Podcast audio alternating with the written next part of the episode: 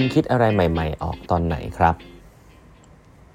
สวัสดีครับ ท่านผู้ฟังทุกท่านยินดีต้อนรับเข้าสู่แปดบรรทัดครึ่งพอดแคสต์สาระดีๆสำหรับคนทำงานที่ไม่ค่อยมีเวลาเช่นคุณนะครับ อยู่กับผม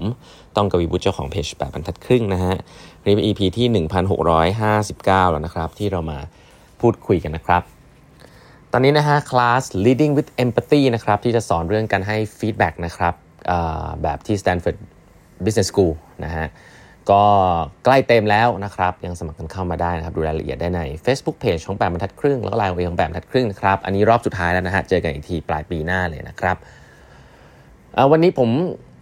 บังเอิญได้มีโอกาสอ่านบทความอันหนึ่งของพี่โจธนานะครับ ซึ่งก็ relate to หนังสือ How to Live a Good Life ของพี่นิ้วกลมนะฮะพี่เอนิ้วกลม ก็เลยอยากนำมาเล่าให้ฟังนิดนึงจะเสริมเรื่องขึ้นไปเนาะเพราะว่าลิงก์กับหนังสืออีกเล่มหนึ่งที่ผมเคยเล่าให้ฟังตอนสัก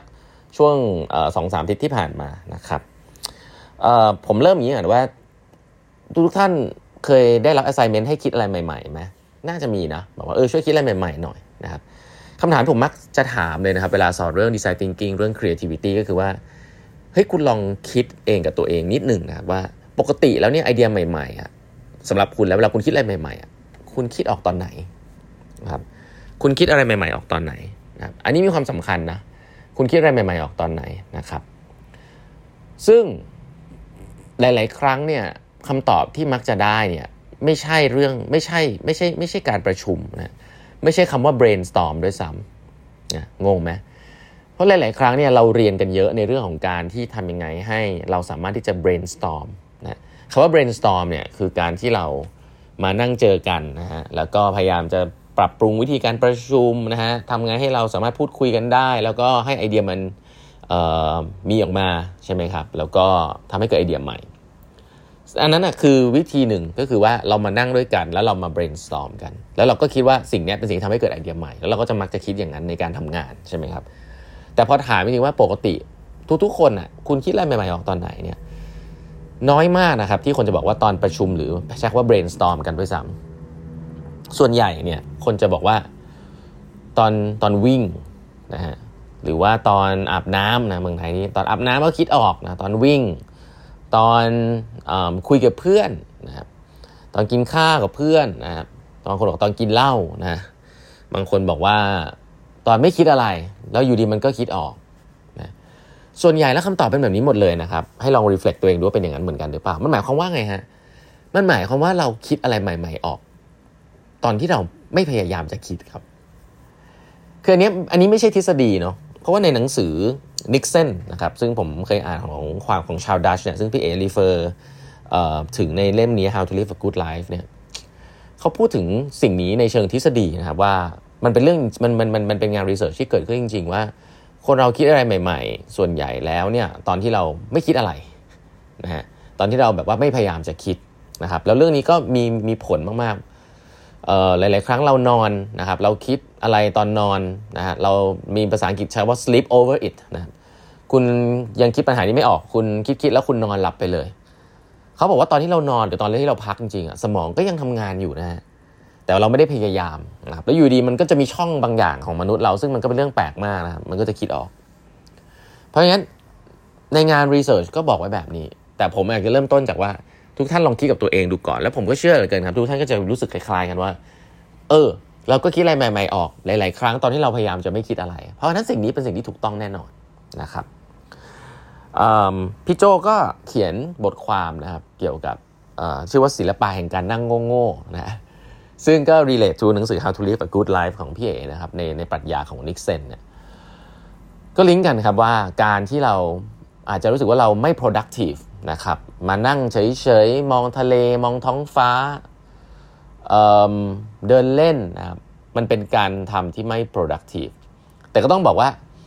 ถ้ามันพูดถึงความคิดสร้างสรรค์นะครับ พูดถึงไอเดียใหม่ๆ แล้วกันนะไม่ใช่พูดถึงงานรูทีนนะครับ ไม่ได้พูดถึงการทำงานที่คุณรู้อยู่แล้วว่าปลายทางมันจะเป็นยังไง การที่คุณพักผ่อน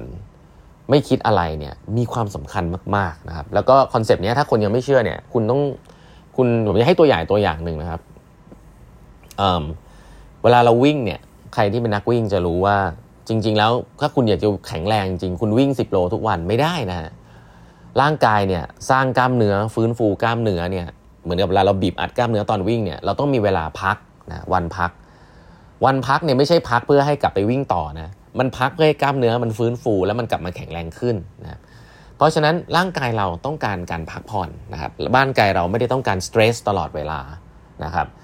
แล้วเราก็จะกลับมาแข็งแรงขึ้นนะการพักผ่อนเนี่ยทำให้เราแข็งแรงขึ้นด้วยซ้ำนะครับ เพราะฉะนั้นแม้แต่การวิ่งเองเนี่ยก็ยังมีศาสตร์เหล่านี้ว่ามันต้องมีวันที่พักเราถึงจะแข็งแรงนะครับไม่ใช่วิ่งทุกวันนะครับเพราะฉะนั้นเมื่อถ้าเรา productive มากเราเครียดมากนะครับแน่นอนแหละงานที่มันอาจจะพอเราเครียดมากผมจะใช้คำนี้นะครับว่างานที่มันไม่ได้ใช้สมองหนักเนี่ยอาจจะโอเค เวลาคุณเหนื่อยมากๆเนี่ยคุณทำงานต่อได้ แต่คุณจะใช้สมองได้ capacity ต่ำมากนะคุณอาจจะทำงานแล้วคิดอะไรไม่ค่อยออกแล้วแต่คุณยังต้องทำถ้าคุณบอกว่าสิ่งนั้นคือเรียกว่า productive เนี่ยผมคิดว่างานรูทีนคุณอาจจะโอเค แต่ถ้าคุณบอกว่าเป็นงานที่มันต้อง innovation เป็นงานที่ต้องคิดอะไรใหม่ ๆ เป็นงานที่ต้องใช้ความคิดสร้างสรรค์เนาะบางทีมันคิดไม่ออกนะครับมันไม่ว่าคุณจะคิดให้ตายยังไง แต่ถ้ามันคิดไม่ออกมันก็คงไม่มีผลลัพธ์ก็คงไม่เรียกว่า productive ถูกไหมเพราะฉะนั้น การพักมีความสำคัญนะการนั่งโง่ๆที่พี่โจบอกมีความสำคัญนะฮะ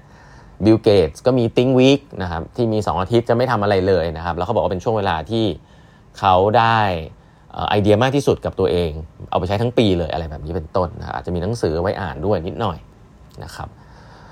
แล้วก็อีกอันนึงก็คือหนังสือ Uncertain ที่ผมเพิ่งเล่าไปนะ เป็นงาน research ที่มหากาพย์มากนะครับ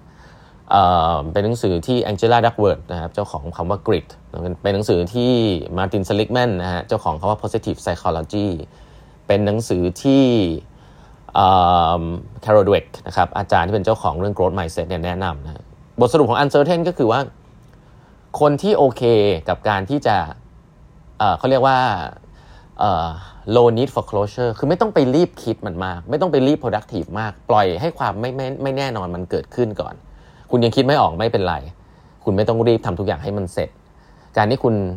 เป็นอย่างนั้นเนี่ยจะทำให้คุณเป็นคนที่มีความคิดสร้างสรรค์มากกว่านะครับถ้าไปให้สุดเนี่ยบางทีเรียกว่าดินพอกหางหมูก็ได้นะฮะคือคนที่แบบไม่ใช่ว่าได้งานมาแล้วทำเลยทันทีกะทำให้รีบๆเสร็จตอนนี้เพราะจะมีเวลาตอนนี้แต่เป็นคนที่สามารถที่จะอยู่กับสิ่งนั้นได้ ยังคิดไม่ออกก็อยู่กับมันไป ไม่ได้มีความกังวลอะไรมากมาย ก็เดี๋ยวมันก็คงคิดออกมั้งรอรวบรวม ผมเนี่ยเป็นคนอย่างนั้นประมาณนึงเลยนะฮะตอนที่ทำเทสเนี่ยคือบางทีเรารู้สึกว่า รอข้อมูลก่อนนะรออารมณ์ก่อน มันรอพลังจากท้องฟ้าก่อนอะไรอย่างเงี้ยแล้วเราค่อยทำมันตอนวันท้ายๆ ผมเนี่ยเป็นอย่างนั้นนะฮะแล้วก็พบว่าหลาย ๆ ครั้งมันก็คิดอะไรออกตอนนั้นจริงๆนะครับก็ไม่รู้ว่าเหมือนกันเพราะอะไร ของพวกนี้ผมคิดว่ามันมีงานรีเสิร์ชวิทยาศาสตร์รองรับอยู่บ้างเนาะแต่ก็อย่าอย่าไปเชื่อมันร้อยเปอร์เซ็นต์แต่แค่จะบอกว่า ถ้าใครเชื่อว่าเฮ้ยจะคิดอะไรใหม่ ๆ ออกเนี่ยต้องมานั่งรวมกันแล้วก็ brainstorm ที่ผมบอกตั้งแต่แรกอะโอ้โหมาช่วยกันคิดนะ อันนั้นอาจจะไม่ใช่วิธีที่แบบดีที่สุดละกัน นะฮะเเป็นวิธีที่โอเคทำได้นะครับ แต่ว่าการที่คุณมีเวลาว่างๆ ไม่ต้องคิดอะไร อันนี้ก็เป็นบุคลิกแล้วก็เป็นช่วงเวลาที่ผมคิดว่า หลายๆ คนก็ควรจะเอามาลองปรับใช้ดูว่า เออ เราอาจจะคิดอะไรออกจากการที่เรานั่งเฉยๆ ไม่คิดอะไรก็ได้เหมือนกันนะครับวันนี้เวลาหมดแล้วนะครับ ฝากกด subscribe แบบทัดครึ่ง podcast นะฮะ class leading with empathy นะครับ ใครที่สนใจยังสมัครกันเข้ามาได้ ใกล้เต็มแล้วนะฮะ ดูในรายละเอียดได้ใน Facebook Page ของแปมบรรทัดครึ่งแล้วก็ Line OA ของแปมบรรทัดครึ่งนะครับแอดกันเข้ามาได้นะฮะเครื่องหมายแอดแล้วก็ eight half ครับ e i g h t h a l f นะฮะเราพบกันใหม่วันพรุ่งนี้กับแปมบรรทัดครึ่งพอดแคสต์ครับ สวัสดีครับ